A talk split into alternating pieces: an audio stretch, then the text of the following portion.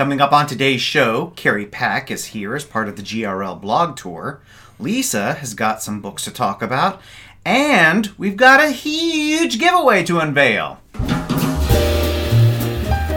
Welcome to the Big Gay Fiction Podcast, the show for readers and writers of gay romance fiction. If you can read it, write it, watch it, or listen to it, these two guys are going to talk about it. Now, here are your hosts, Jeff Adams and Will Knauss. Welcome to episode 37 of Jeff and Will's Big Gay Fiction Podcast. I'm Jeff from JeffAdamsWrites.com. And I'm Will from WillKnauss.com. We have got a big jam packed episode, so let's get right to it. Woohoo! You have got some publishing news, don't you? I do. I have lots this week. So, uh, the, the the exciting, the most exciting that maybe do the happy dance on Friday night was Codename Winger number one, Tracker Hacker, is now under contract with Harmony Ink. Uh, and due out fall of 2017. Awesome. Very excited about that. Mm-hmm. As well, you should be. Yeah, because like mm. I don't even really have words. I mean, this to me is as big as the first contract I signed with Hat Trick number one. How so? It's it's a different kind of book than I ever considered writing. It's not it's not gay romance, True. Yeah. and it's not anything I ever tried before because it's got this whole like action adventure kind of spy kind of secret agent kind of thing going on, and I didn't quite know I had that in me, and yet it was a total blast to write, uh, and I I'm super psyched that uh, it actually has a contract now, and I, I was talking to you about it the other day, and it's you know when it, by the time it comes out, it'll have been four years from idea, initial idea, which happened sitting around the fire pit at GRL in Chicago, uh, which is almost two years ago now. Um, sitting with uh, Z.A. Maxfield and Claire London, chit chatting about career and series and this and that. And uh, somebody had a Kim Possible ringtone at that too, which kind of fed into where this came from. And uh, we I pitched it GRL in San Diego, so a year down the line. Uh, it got pitched, and you know now we sit here with it under contract, and uh, when we get to GRL in 2017, it'll be out just around that time. awesome. Yeah, very cool. Very good news. Yeah. You also have some other uh, pertinent publishing tidbits. Tidbits, yes, and and, th- and this one is is more somber, but just as important um, as the first one. Uh, JMS Books is one of a number of publishers who are putting together anthologies uh, to benefit uh, the victims of the shooting in Orlando last week. Uh, I am putting together a story. I've actually finished writing the first draft of the story uh, that is still untitled, uh, but it centers. It uses the hat trick characters, so it's Simon, it's Alex, it's the Rainbow High hockey team, kind of dealing with the shooting um, in their world. Um, the pre-order's up for this book already. It's called Love Is Proud. Uh, it's uh, up for up. Mm, I got all tongue tied there for a second. Sorry about that. It's up for pre-order on the JMS site. We will link to that pre-order in the show notes. Uh, all the proceeds for this particular volume will go to Equality Florida's uh, GoFundMe that they've got going for the victims and families of the nightclub shooting. So it's a small thing to do to help you know help out the the people most affected by that shooting. Good thing. Yes, very good thing. And uh, as we find other anthologies that are coming out, we'll try to give them a shout out here so people can link up to those as well. Uh, the other bit of news uh, that we talked about for the last couple episodes is that Love's Opening Night has been resubmitted. I finished the expansion on that and got it all squared away last week too. Uh, so I've resubmitted it, hoping to get it in as a novella, since it didn't quite fit the anthology that was being put together. So that is my writing news. Lots of good news. Yeah, yeah, very happy about all those things. So, do you want to ramble on about the Tony Awards? At least for a little bit. Um, I thought that was the best Tony broadcast in years. Hands down, I agree with you. It was really a uh, a really um, entertaining show. I I personally have given up on award shows a long, long time ago because they're so fucking boring. They're not entertaining at all. Um, and if anything, you know, does happen that you know, you know, accidentally is entertaining, that two minute clip is going to end up on social media anyway. So I don't need to waste four hours of my life watching, you know, Yeah. any show live. But having said that, uh, we watched almost the entirety of the Tony Awards for the first time in several years. Yeah, uh, we had, and that's even we yeah. started watching it live Sunday night, mm-hmm. And then even though we had the rest of it on DVR, we didn't skip that much. Nope, we didn't. Um, of the of the telecast, James Corden was an awesome host. Very very good. Uh, he started it off very well with the cold opening uh, to discuss Orlando a little bit, and went right on there into a very well balanced show. I thought. This was also the first time in years that I thought every performance highlighted the show and made me want to go see it. So often in the last few years, they've done numbers, even from shows that I've seen, and I look at it and go, that's the best thing you could put in your four minutes on the national stage. I don't understand. But here, across the board, I wanted to see all those shows. And the particular miss for me of the season was not going to Bright Star. Their clip was awesome, and I'm sorry they closed. Uh, but I will be picking up the soundtrack, I think. Uh, particular shout outs uh, in terms of speeches to Lin Manuel Miranda. I thought his his speech for when he won Best Score, where he not only wrote the sonnet for his wife, but also kind of wrapped Orlando into it, was truly heartfelt. And Frank Langella, too, just really did a nice mm-hmm. speech. Um, and all the performances, oh my God, Waitress was awesome. Jessie Mueller and Sara Bareilles both singing that song. So good. Uh, it's all over YouTube, so I don't even need to necessarily put it in the show notes. The two speeches I am going to put in the show notes for people to see. But uh, CBS has a great playlist too that I might link up to of several of the performances. Mm-hmm. Anything stick out for you in particular, performance wise? Um, I don't know. Like I said, I think um, more than more than any other awards show, the it's in it's important for the Tonys to be entertaining because um, it's essentially a three-hour commercial for Broadway, uh, and it needs to uh, pull people from the Midwest to come to New York and put butts in seats. Mm-hmm. That is its uh, primary purpose. Yeah. That's what the broadcast is supposed to do, and I think it uh, definitely did that this year. Yeah. Um, we had the pleasure of seeing several of the nominated shows mm-hmm. Um, this past uh, spring when we went to New York, uh, and uh, like like we said in our uh, Broadway New York wrap up show where we kind of went on and on about everything that we saw. Uh, we loved everything. Mm-hmm. Uh, so the Tony Awards was really, really good. And I think that's reflective of uh, what happened this past season. There was a, a dearth of really amazing stuff to go see and experience. No, there was an abundance. An abundance. of. a dearth implies I, there wasn't anything. Oh, see, I was trying to use a fancy word and I screwed it up. Sorry. There was an abundance. There was an abundance. Things. You're right, an abundance. So, uh, yeah, um, if you can get to New York and see some of these amazing shows. Um, we will certainly probably never in our lifetimes ever have the chance to see Hamilton in New York. Um, it's far too expensive. Um, if you're, I know of at least somebody who got decent, if, who got face value tickets the day they went on sale. The the latest block went on sale. That's like literally like winning the lottery. Yeah. You either have to be a celebrity or a millionaire to get into Hamilton right now. Um, we might be able to go see it when it comes San Francisco to San Francisco when the tour begins. So maybe we'll snag a ticket then. Yeah. Anyway, we, we still haven't seen Book of Mormon either. Yeah, so. that's true too. We, yeah, we haven't seen that one either. But yeah, yeah. Good one job, Tonys. Yeah. Time now for the GRL Guest Author Spotlight. We're happy to welcome Carrie Pack to the podcast as part of the official 2016 GRL blog tour. Carrie is a part-time college professor and author of Designs on You and In the Present Tense. Carrie lives in Florida, which she fondly calls America's Wang, with her husband and four cats, and she's currently working on her next novel. Thanks for being with us, Carrie. Oh, thanks. I'm glad to be here. So tell us about your latest in the present tense and what its inspirations were. Sure. Um, I this is a time travel adventure, kind of. Um, not kind of, it is. Um, about a man named Miles who um, wakes up to find that he is married to a woman, and in his mind, he's gay. So he's like, "What the heck has happened in my life?"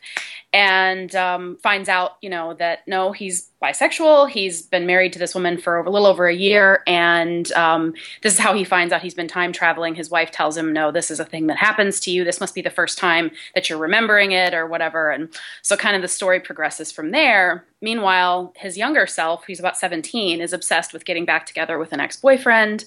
Um, his current self wants to stay married to the wife, um, and then cue a, a kind of evil corporation trying to you know, get the secret to time travel, and everything kind of goes to hell. Interesting. Okay, and time travel is very in right now. It's Good. I'm glad to hear it. movies and TV and everything. Do you have a particular favorite time travel story or movie or TV? Wait, let's see if you can see my shirt. Back to the Future. That's a classic. Isn't that everybody's favorite? It's certainly I would I would have to imagine among them. I just saw a list the other day and I was like, it was ranking like, I think like 41 time travel movies or something. And I disagreed with almost all of them, but Back to the Future was at the top. So I was like, okay, I guess I'll tolerate this list. Okay. And I mean, it's certainly popular. At least, you know, you've got the CW shows that have like Legends of Tomorrow and The Flash and stuff all doing their time travel stuff. Oh, The Flash has been out of control with the time travel, like just everywhere, which I love, but. it's a little all over the place. Um, I, but I love that show. I'm, I'm big into. I mean, I love all time travel. Like honestly, even something like Outlander, which predominantly ends up with the main character in you know 1800 Scotland. Um, you know, still there's a time travel element to it. So I'm like, okay, I'm sold. what did you have to do special research, or did you make up your own time travel rules? Um, a little of both. Uh, I based um, my main character, his condition is based in a dissociative disorder. So it's a little bit like um, dissociative identity disorder, where instead of having alternate personalities, he shifts in time. Um, so I tied it very closely to that. Personally, I like science fiction and time travel better when it's rooted in reality. It makes more sense to me. I can suspend disbelief where I need to when there are those connections to real things. Um, but it's also there's a there's an explanation for it kind of late in the book, and this might be spoilery, so fair warning. Um, but there is a little bit of an explanation where it is tied to the theory of relativity, where the closer you travel to the speed of light, you know, you're going to travel in time and um, that's kind of how it gets explained to him as to why he can his brain synapses fire that fast which who knows if that would even be plausible that's my playing with science there's the fiction and science fiction but mm-hmm. um, yeah so I, uh, I, I used a little bit of both but i did a lot of research into um, mental illness because if you're going to tie something to a very real condition you have to consider the people that have those conditions. I mean, there's another character who time travels through her schizophrenia. And, you know, you don't want to be disrespectful to people who live with that very real mental illness every day. How did you decide in the long run that you'd struck the right balance there between your sci fi side and the presenting actual mental illness appropriately? Oh, um, you know, I don't know that I'm 100% sure that I did. I hope that I did.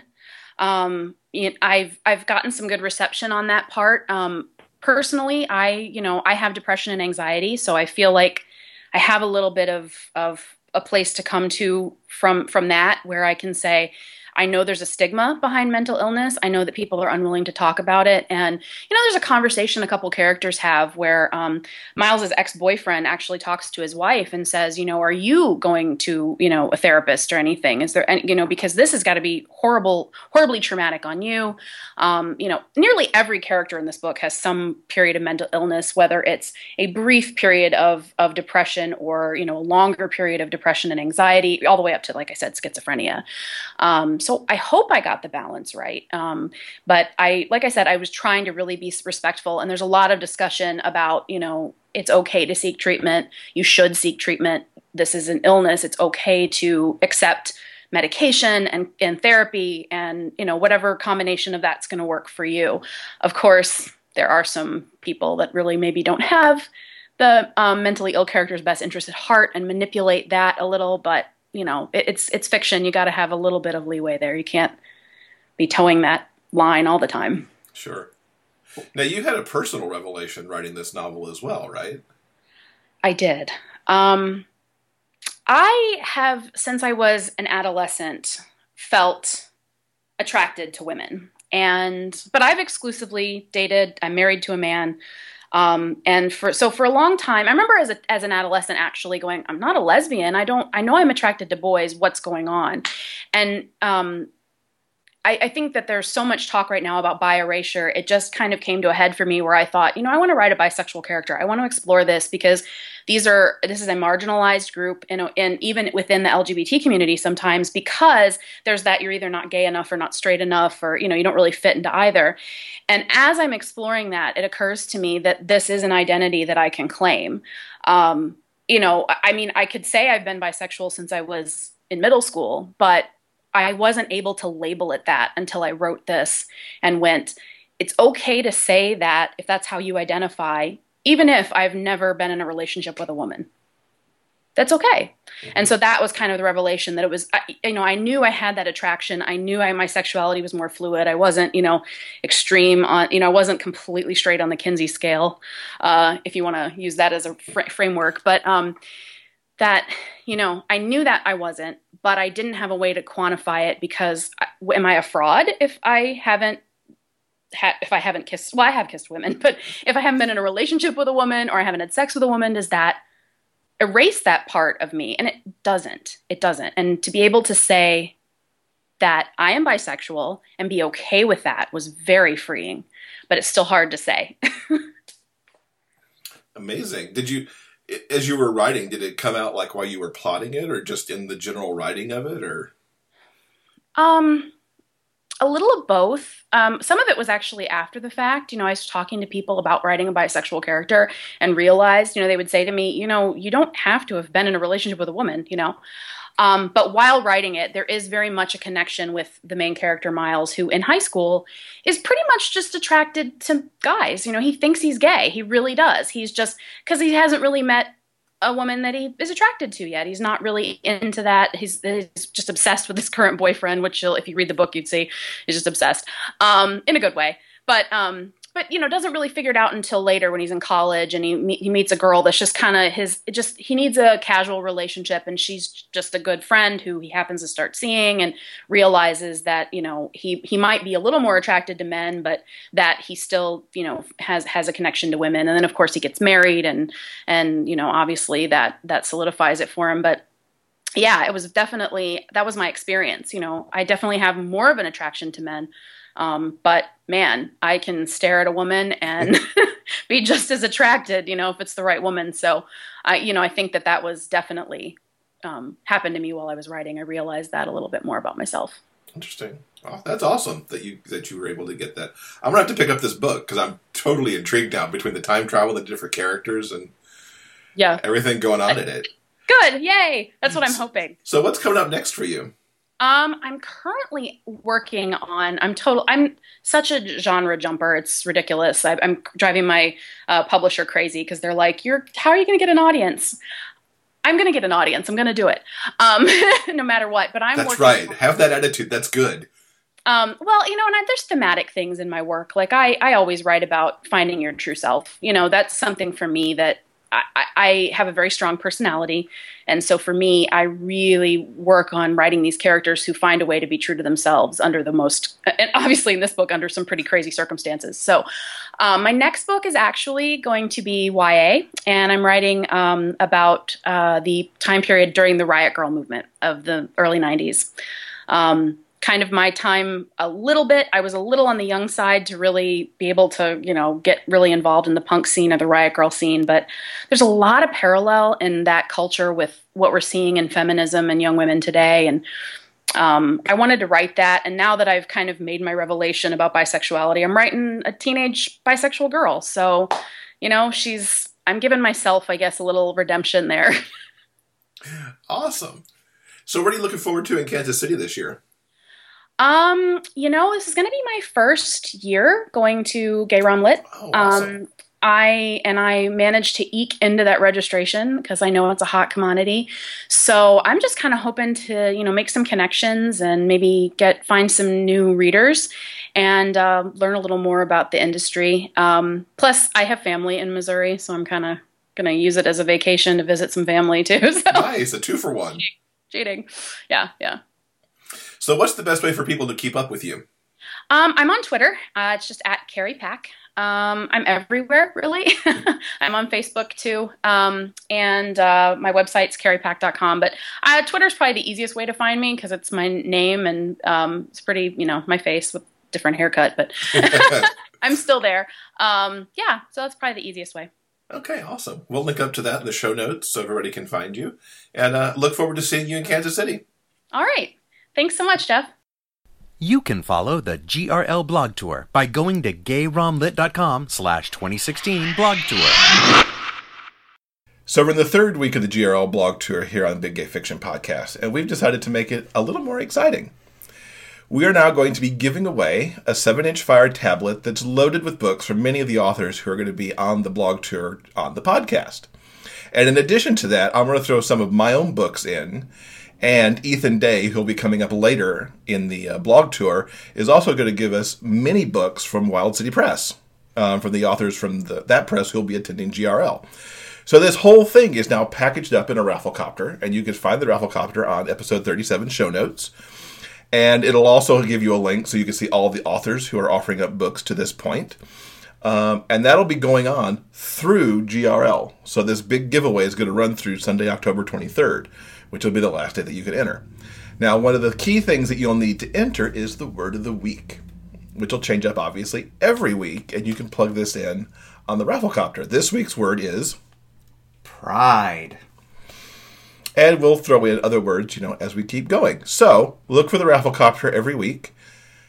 You can have multiple entries per week, but you got to keep coming back and doing stuff. And uh, good luck to everybody who who can enter between now and you know basically the end of October. Good luck. Yeah, I think it's really exciting and it's going to be really fun.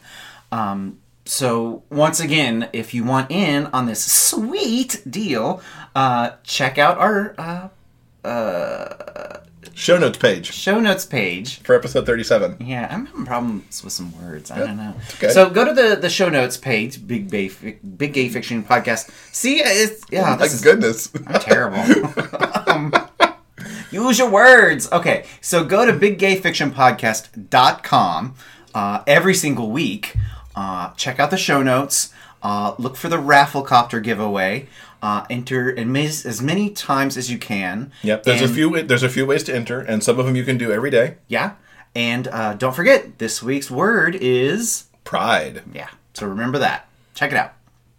Okay, recently uh, we got this week's issue of Entertainment Weekly, and it happens to be their Pride issue. We've got the ladies from the new Ghostbusters movie on the cover.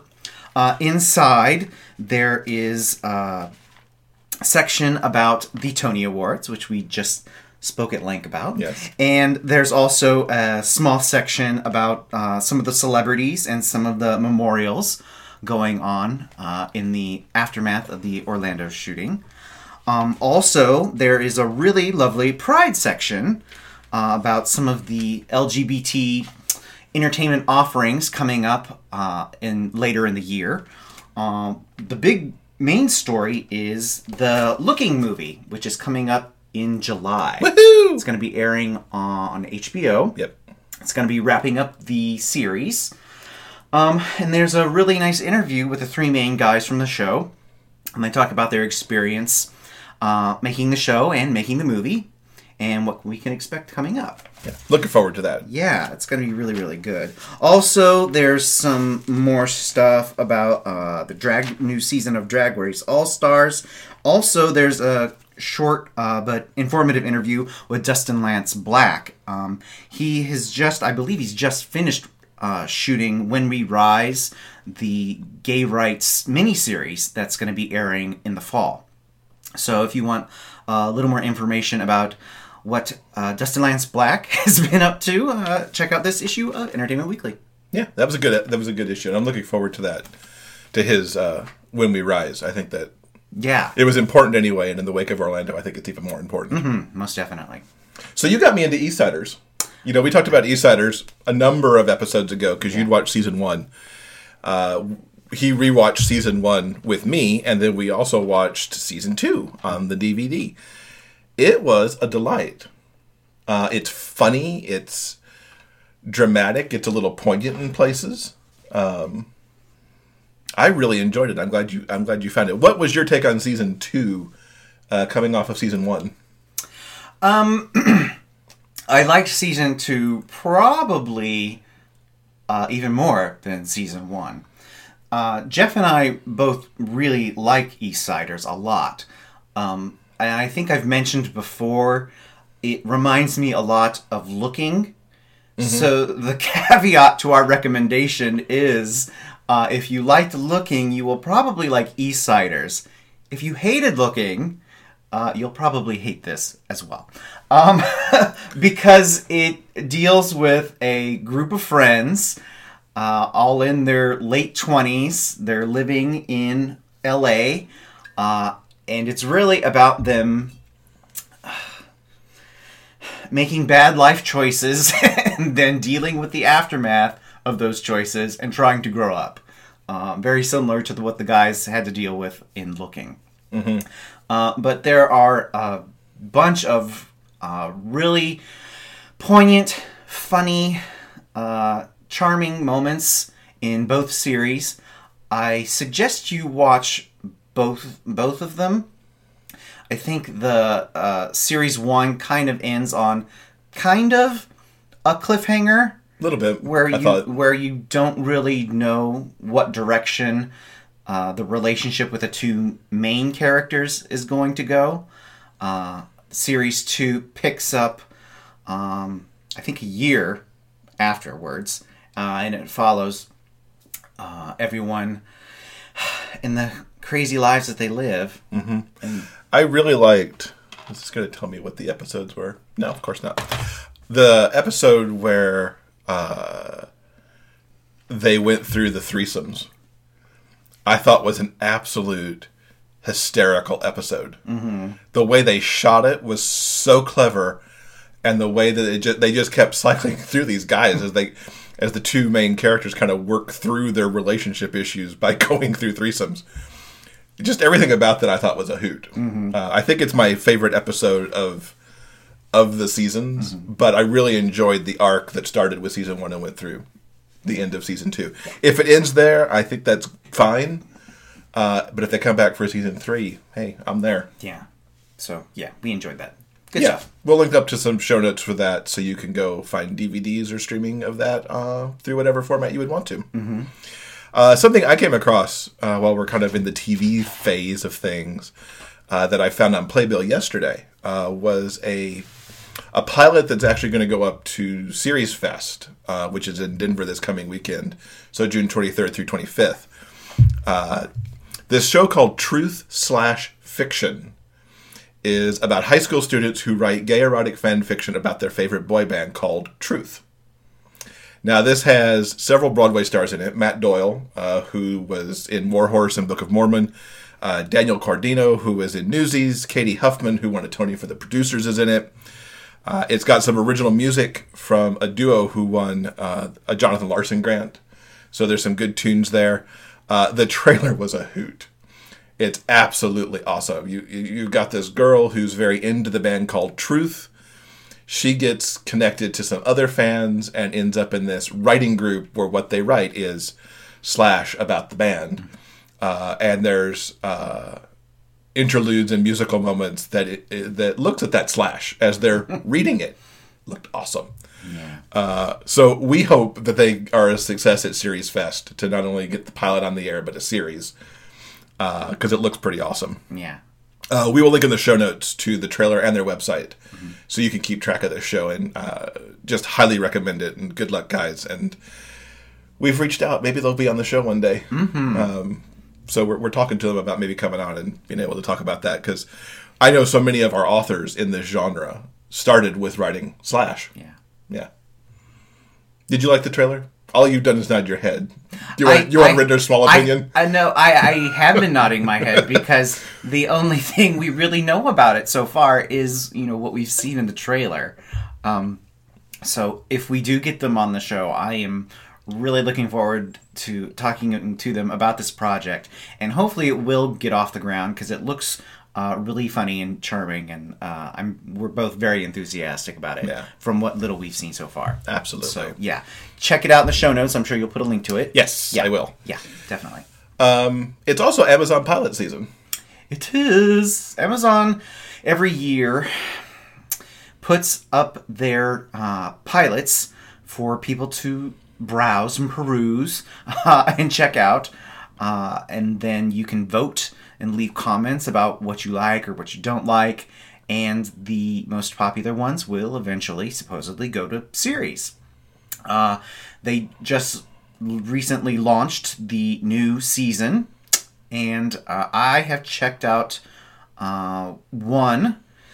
They don't have very many uh, dramas uh, this year. One of them was The Last Tycoon, which is based on the last novel by F. Scott Fitzgerald. And it was made into a movie, I believe, in 1975, um, starring uh, Robert De Niro. And basically, the show, the book, and the movie were all about the golden age of Hollywood and the main uh, character, a sort of super producer, and how he has to navigate the politics and the you know star system in order to get uh, a movie about his dead ex. Uh, well, she's his ex-wife because she's dead. Um, uh, he's trying to get a, a movie about the life of his uh, dead wife off the ground. Uh, but he can't because of the Nazis and there's all sorts of stuff going on. Uh, anyway, the, the reason um, I was interested in this particular pilot was, of course, because of the uh, literary connection, but also because the lead character is played by Matt Bomer. Now, if ever there was a uh, a modern day actor who was born and has the face to uh, play a golden age Hollywood star, it'd probably be Matt. Yep. With that square jaw and those beautiful eyes and that hair that looks amazing when it's all slicked back. Um, he looks amazing. He's really good in the pilot. I thought the pilot as a whole was okay. It was interesting enough to, I think, set up some storylines that, you know, could be, you know, compelling uh, if it actually goes to series. So, um, check that out on Amazon. It's certainly uh, free to stream if you have Prime. Um, also, they have a lot of kil- children's shows uh, going in their pilot season, one of which is the remake of Sigmund and the Sea Monsters, uh, the Sid and Marty Krofft classic from our childhood. From our childhood. yeah. so, what did you think of Sigmund and the Sea Monsters? I liked it. I have to admit that I have very sketchy memories of Sigmund. Mm-hmm. Um, I was more a Pufnstuf, Land of the Lost, uh, Electra Woman and Dyna Girl kid. Who didn't love Electra Woman and Dyna Girl? Where's the reboot of that? Ah, well, actually, they already have.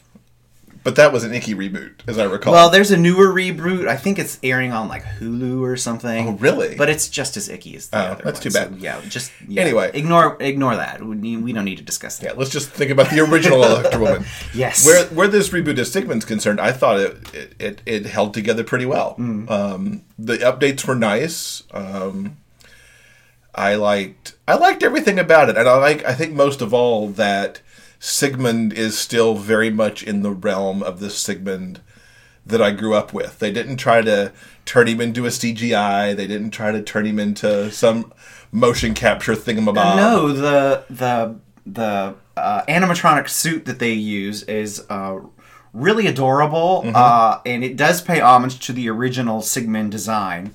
Uh, it's a super it's super cute kids show. Yeah, So Yeah, I could see it on easily on the Disney Channel Mm-hmm. um, in terms of how it looks and how it, especially the town they put it in. The town they put it in remind reminded me a lot of where uh, Austin and Ally is. For Oh. some reason, I just thought that town, the towns Oh, okay. looked similar to me. so.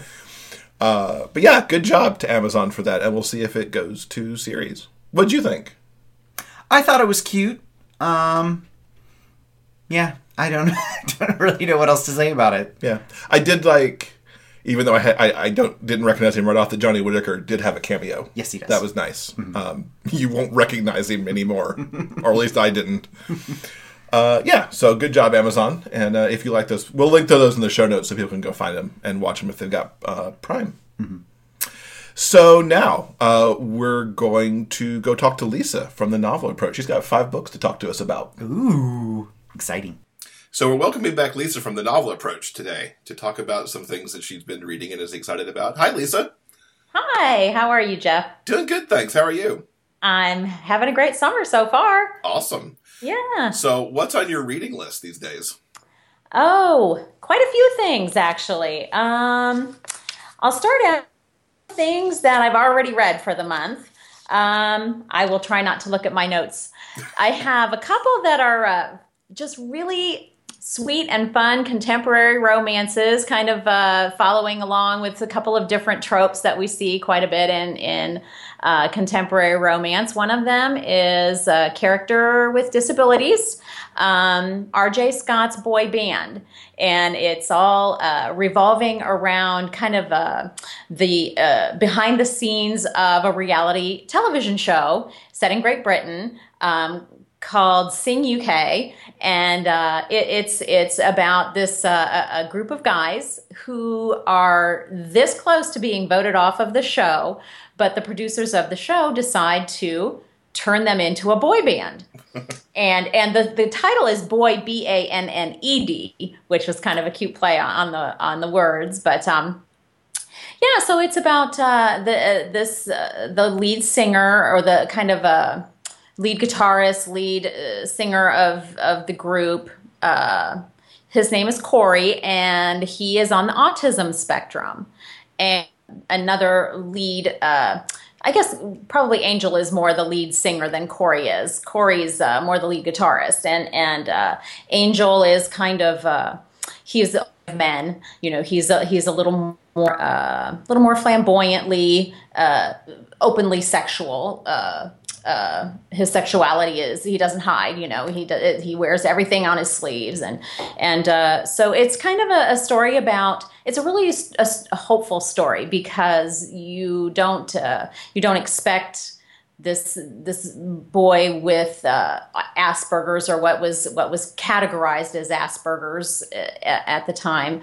Um, you know, being able to to find love, and I think it was a really really hopeful story. I don't know if you know R.J. Scott's son is on the autism spectrum, okay. so I think that this was kind of uh, this was kind of a mother's hope kind of, of story where you know she gets to write the happy ending that she's not altogether sure her son is going to get in real life. So it was it was a really neat story.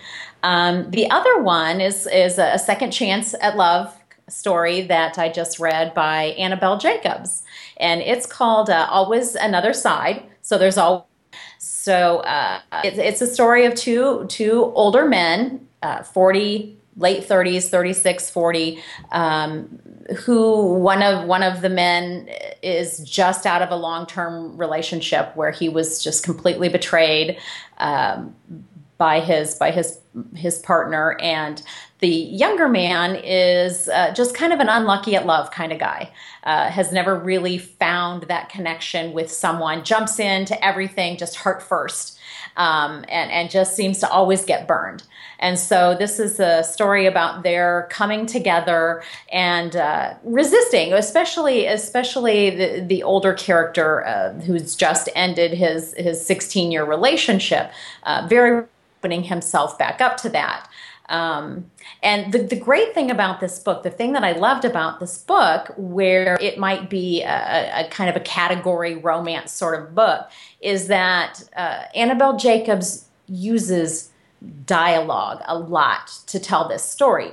There is no you know no big misunderstandings. These people talk and they talk and they talk and they talk. So it's really uh, i think i said in my reunion or my uh, my review uh, hallelujah for the grown-ups in this book. You know they don't stomp their foot and go storming off because they think something they think think something has happened or you know they they they don't know how to how to work through that. So instead of talking about it, they just storm off and and uh, and lock the other person out. So it was really good. And then that and then there really uh, there is so so the big secret in this book is is where some of the conflict really comes in. It's definitely not uh, it, it's not an easy fluff romance. There's definitely still some some work through but they work through it together. So so that was a really really good one. I enjoyed that a lot. That was that was an awesome one Nice. I, I like how you talked about getting the adults in there so they talk to each other. I like that. I'm not a big fan of the misunderstanding usually.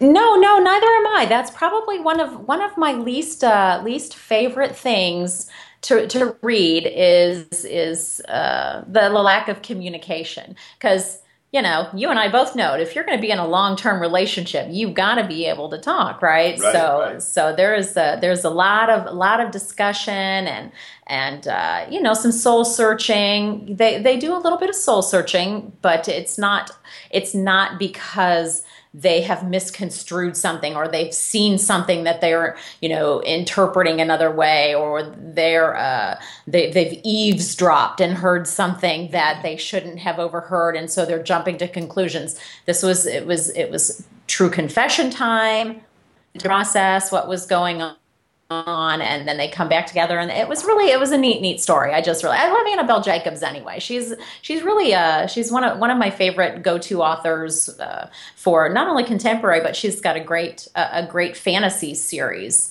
um, the torsier series from Dreamspinner Press which is you know dragons and just yeah and and and uh, yeah. So it's it's she's a she's a great, uh, great author great author. So yeah so that was another great one so the uh, the next book that I'm really excited about that I just finished this morning is coming up on Tuesday, June 14th. Is Marie Sexton's "Damned If You Do."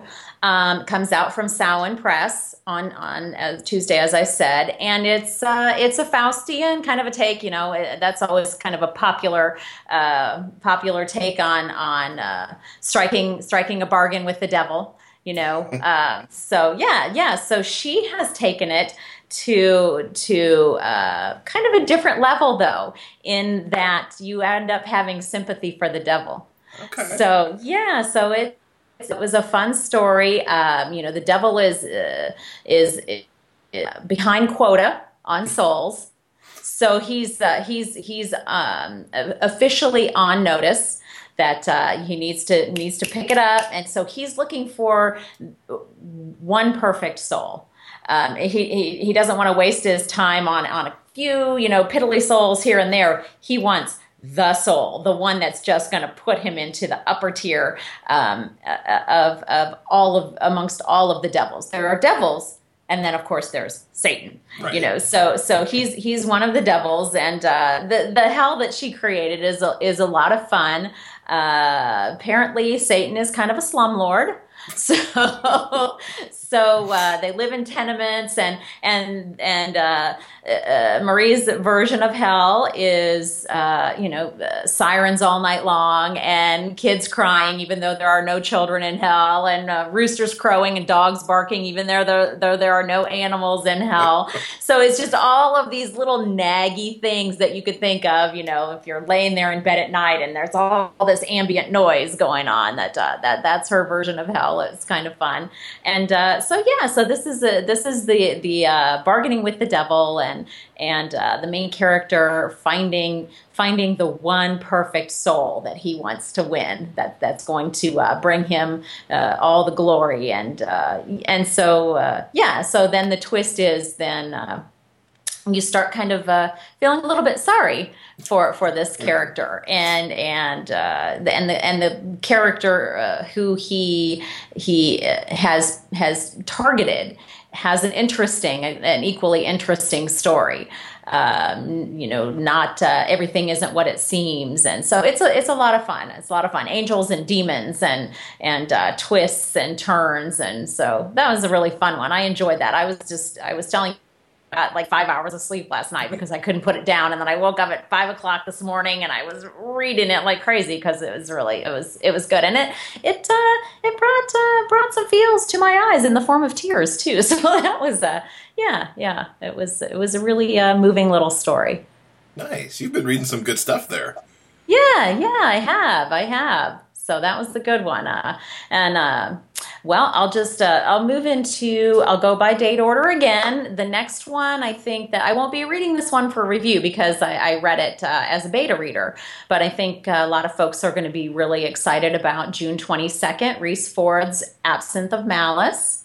So um, that one's coming out. The the Sinner's Gin boys are are Crossroads Gin, and they're back on the road. Uh, Miki and Damie and Forrest and Rafe are, are, out on the road, and this one's uh, they should have called it the Murphy's Law Tour because if anything could go wrong, it did um, you know, which is which is pretty typical with uh, with this particular uh, group of guys. You know, they uh, you know it's it's mayhem and shenanigans and and uh, things things happening that are out of their control because uh, that's just the kind of world that Rhys Ford likes to create. You know, just uh, throw in a little mayhem there and everything will be okay. Little mystery, but yeah, this is kind of a fun treat because it's it's all for couples from the series oh, nice. uh, okay. together. So this is Miki and Kane and Damien Sionn and uh, Forrest and, and Connor and then Rafe and Quinn. And so you get little snippets with each of the couples along the way as as they're touring, as the band is, uh, you know, they're they're hopping in their van and they're touring from venue to venue, bar to bar, you know.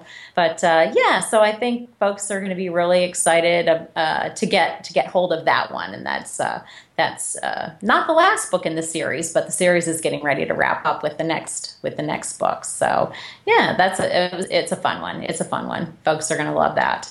Seeing awesome. what the boys awesome. are up to. Yeah, and uh, then June thirtieth, we ended we ended la- the last conversation we had with S. Hunter Nisbet's uh, What Boys Are Made Of. And I was only about halfway through that book at the time and ended up finishing it and just loved it. I was just blown away by this this post apocalyptic world that she's created. Um, Appalachia post Second Civil War, as I'd said, uh, where the United States has just kind of been um, taken back to an age where you know, probably early 19th century ish. You know, there's no uh, no electronics, no you know, uh, they do have automobiles, but it's it's very uh, very basic, very simple life. Uh, or I shouldn't say a simple life. It's a very difficult life, hmm. but everything uh, around them is is is very basic. You know, uh, um, where the, the, there just aren't a lot of modern conveniences. Mm-hmm. So uh, it's the the Simon Flaherty is is the the main character in this one, and he is uh, he's a bare knuckle fighter. You know, he's he's uh, he's he's a 16 year old boy who had to grow up real fast. So you know he's uh, he uh, has to do what he has to do, kind of kind of thing, and he he uh, it, it struggles a lot with his who he is and his uh, relationship with an, another uh, character in the book who is uh, kind of his antagonist. Um, this this boy uh, is is definitely Simon's. He's a little bit of his Achilles heel too. You know, mm-hmm. they, it's it's just a really uh, complex relationship between these two boys. They they can't resist each other but they also don't like each other very much, you know? so the the next book, The Mercy of Men, comes out June 30th, and this is it's six years later. So I was I, I haven't started reading it yet, but I'm I'm interested to see uh, if I can figure out why why the big time gap uh, between between the last book and this one. If if it was uh, if it was a situation where it was a more interesting story to tell with those six years of experience now behind them, they have moved to a new city. Um, and uh, yeah, I'm, I'm interested to see if I can figure out why there was a six year gap, you know. Uh, so that should be, that should be really good. Obviously, it's still going to be kind of a, kind of a raw, kind of an edgy uh, work uh, going into a bigger city now too, which you know it's certainly not uh, not a Chicago or a New York or an LA sort of city, but it was uh, very rural where they where they were, and so now they've uh, now it's sur- survival of the fittest in the city. So it's going to be interesting to see where the author where the author takes that one. Cool. So yeah, I'm excited Hopefully, by the that. time we talk to you again, you'll have finished that one and can tell us about it. Yeah, exactly. I I am planning on devouring it. I am. I've got one one more one more book ahead of it. One more book ahead of it, but uh, yeah, I'm definitely ready to ready to get into that one because it was such a fascinating world. And again, you know, I'm a I'm I'm not I'm uh, it rubs the lotion on its skin or else it gets the hose again kind of reader. I love that you know that the I'm I'm not much of a, a a romance reader when it comes down to it. Although I do love a good romance every so often. I'm more uh, I I kind of like these uh, psychological uh, horror kind of even not the blood and guts but the but the horrifying idea of some things you know that we take for granted suddenly being taken away from us. And uh, and and how would you survive? And what would you do? And how would you cope if if suddenly your your life was being lived in an atmosphere was reminiscent of you know when your grandparents were or even great grandparents you know were trying to survive off the land. And uh, and and you get this sort of a, a political dynamic that's that's very much uh, a, sort of a, a, tyranny. Um, and it's it's it's very much the I have all of the power and and I will protect you if if you pay me to you know to protect you kind of uh, almost a a mafia-ish kind of kind of hierarchy in in that it, whoever's the most brutal is the winner kind of thing you know so it's uh, it's kind of scary it's kind of scary yeah scary but fun it's, it's fun yeah fun glad, As long as you're it's only not reading me about kind it. of thing it's fun yeah fun to read about these characters but i'm so glad it's not not real kind of thing so Right. yeah yeah Right. so that's a lot of fun Well, we will link up to all those books in the show notes, as well, of course, to the Novel Approach website. And uh, we thank you so much for being with us again. We'll see you in a few weeks. Good, thank you. It's great to be here again. Thank you to Lisa for stopping by the podcast. Now, if you'd like to uh, know more about those books that she recommended, uh, we do have links, of course, on the show notes page at biggayfictionpodcast.com. So be sure and check that out. Also, on the show notes page, you can always uh, leave recommendations. Uh, if there's something really amazing that you've read recently and want to spread the love and uh, tell some of our listeners about, uh, do so. Leave a comment on the show notes page. Yeah, absolutely. So I think that wraps up for this week. Uh, coming up next week on episode 38, we'll have Tali Spencer here as part of the GRL blog tour. Plus, Joe Okonkwo will be here to talk about his debut novel, Jazz Moon. And Joyfully Jay will be here too with some books to talk about. awesome, action packed. Well, maybe not action packed, but Im- information and value value packed episode. Value packed. That's, awesome. That's the yes, perfect indeed. description. Okay. So have a great first week of summer, and we'll see you next week. Thank you for listening to Jeff and Will's Big Gay Fiction Podcast. New episodes are available every Monday at iTunes and other major podcast outlets. While there, subscribe to the show and please consider leaving a review. For detailed show notes, links, and to sign up for the monthly newsletter, visit biggayfictionpodcast.com.